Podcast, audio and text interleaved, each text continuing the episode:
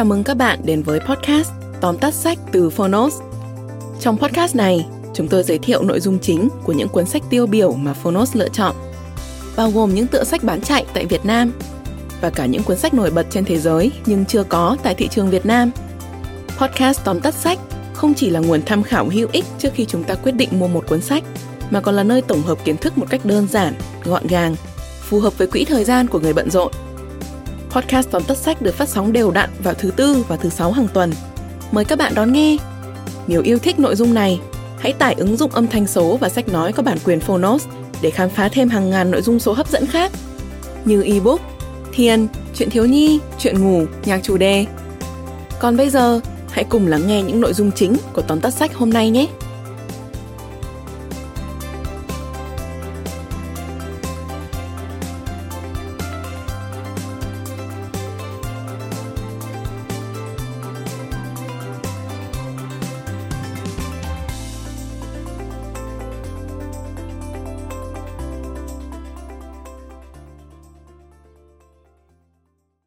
Bạn đang nghe từ Phonos. Tóm tắt sách Sang chấn tâm lý Hiểu để chữa lành The Body Keeps the Score Tác giả besser van der Kolk Có lẽ ai trong chúng ta cũng đã từng gặp phải những cú sốc trong đời. Đôi khi, ký ức về chúng lại xuất hiện, bất chấp ta có để ý hay không. Chẳng hạn, chiến tranh dù đã trôi qua nhưng vẫn để lại vô số nỗi đau và sang chứng tâm lý mà các cựu chiến binh phải gánh chịu sau khi trở về nhà. Hàng ngày, rất nhiều người phải vật lộn với những chứng rối loạn căng thẳng sang chứng, gọi tắt là PTSD. Và càng ngày càng có nhiều người bị dày vò bởi những đau đớn tinh thần, để lại trong tâm trí họ những vết thương rất khó chữa lành. Chúng ta có thể tự hỏi, những sự kiện đau thương này tác động đến tâm trí và cơ thể ta như thế nào? Và vì sao, trong hầu hết trường hợp, cố gắng dứt ra khỏi những nỗi đau trong quá khứ lại rất khó khăn? Sang chứng tâm lý, hiểu để chữa lành có thể phần nào giúp bạn đọc giải đáp những thắc mắc đó. Và quan trọng hơn là trình bày những liệu pháp hồi phục tinh thần.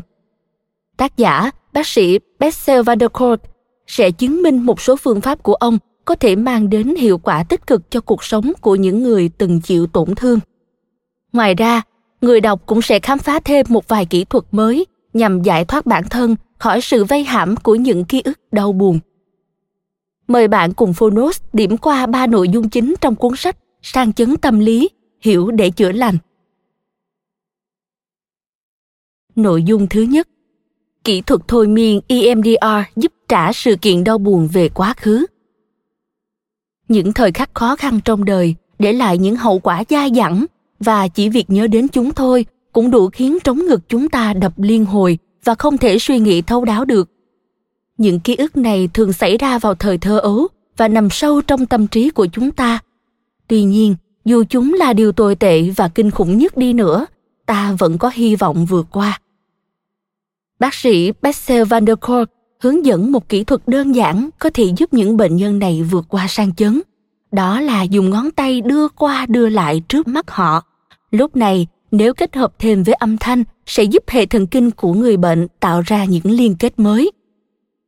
Phương pháp này được gọi là EMDR, nghĩa là giải mẫn cảm chuyển động nhãn cầu và tái nhận thức.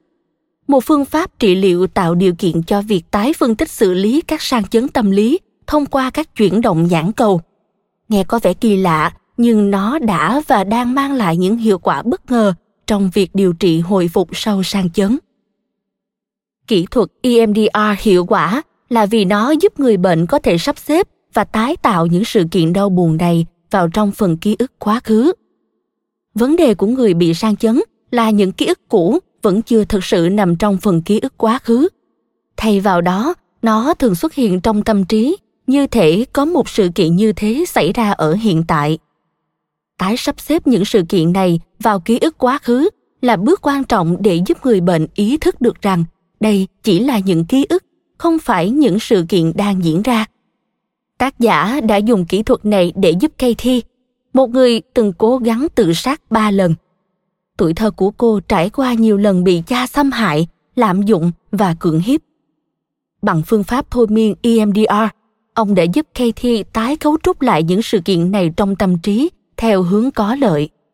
Cô nghĩ rằng một chiếc xe ủi đã phá hủy ngôi nhà thơ ấu và đồng thời nó phá hủy luôn những ký ức đau thương mà cô đã có ở đó. Ngoài ra, cô còn hình dung rằng mình đã nhốt người cha vào một quán cà phê. Bằng cách này, bệnh tình của cô đã tiến triển tốt và 15 năm sau khi điều trị, bác sĩ Bessel van der Kolk biết rằng kathy đang sống khỏe mạnh và hạnh phúc. Nội dung thứ hai Kết nối tâm trí và cơ thể với yoga để vượt qua ký ức đau thương. Cơ thể và tâm trí chúng ta kết nối với nhau mật thiết hơn những gì chúng ta nghĩ.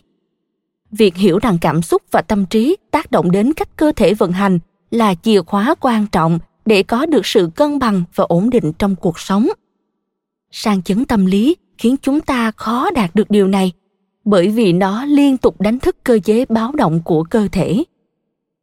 Ví dụ, một người có quá khứ bị lạm dụng tình dục có thể sẽ bị hoảng loạn khi nhận được hành động rất vô hại và đơn giản như cử chỉ âu yếm từ người yêu hay bạn đời.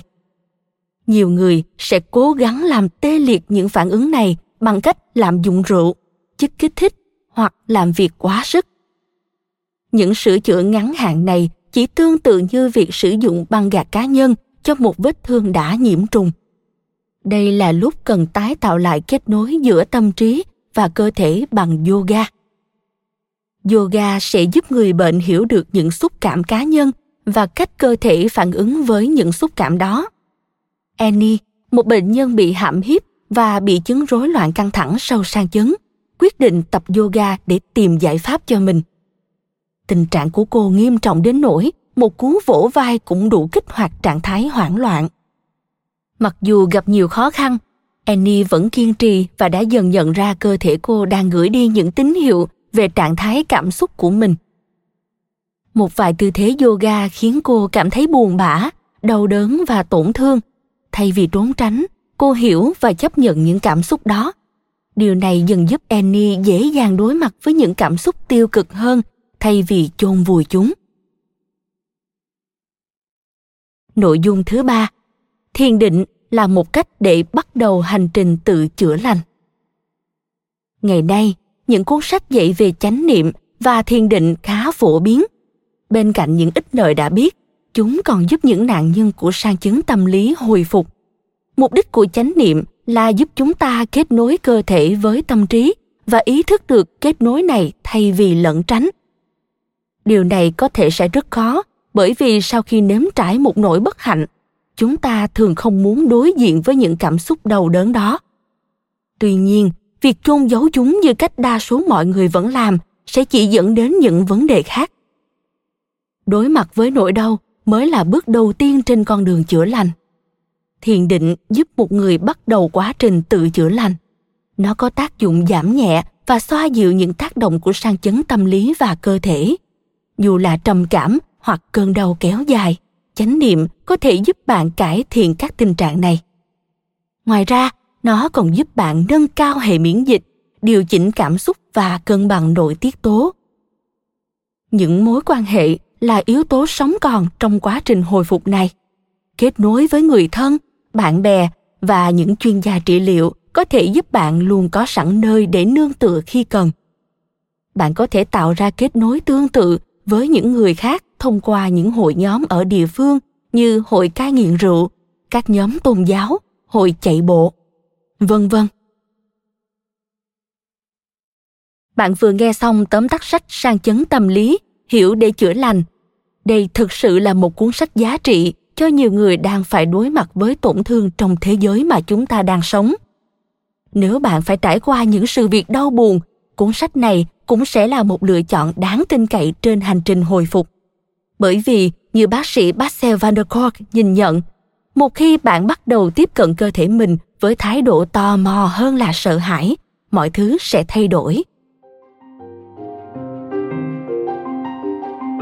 Cảm ơn bạn đã lắng nghe tóm tắt sách trên ứng dụng Phonos. Hãy thường xuyên truy cập vào Phonos để đón nghe những nội dung âm thanh độc quyền được cập nhật liên tục bạn nhé.